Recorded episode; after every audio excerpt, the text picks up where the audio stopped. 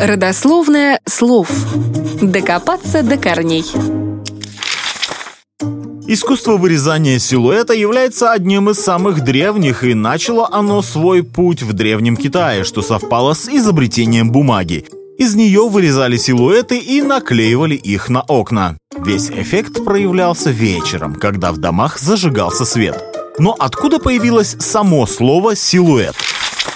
Жил-добыл в 18 веке при королевском дворе Людовика XV министр финансов Этьен де Силуэт, известный своими жесткими мерами экономии. Но не это самое главное. Этьен де Силуэт изобрел новый метод развлечения – обводить тень человека на стенах своего дома. Все это очень нравилось гостям министра, силуэты которых обводил изобретатель.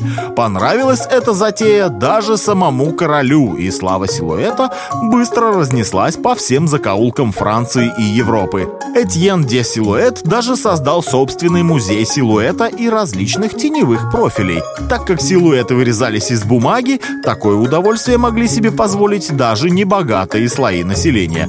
Вот так просто слово «силуэт» унаследовало свое законное название от фамилии Этьена де Силуэта. Однако есть и другая история. Как мы уже говорили, силуэт был известен своей бережливостью и узостью взглядов, которые делали его мишенью для острот парижского общества. Его именем стали называть все дешевое и пустячное, в том числе и портреты черной краской или из черной бумаги. По сравнению с настоящими живописными портретами, силуэты многим казались скучными и невзрачными.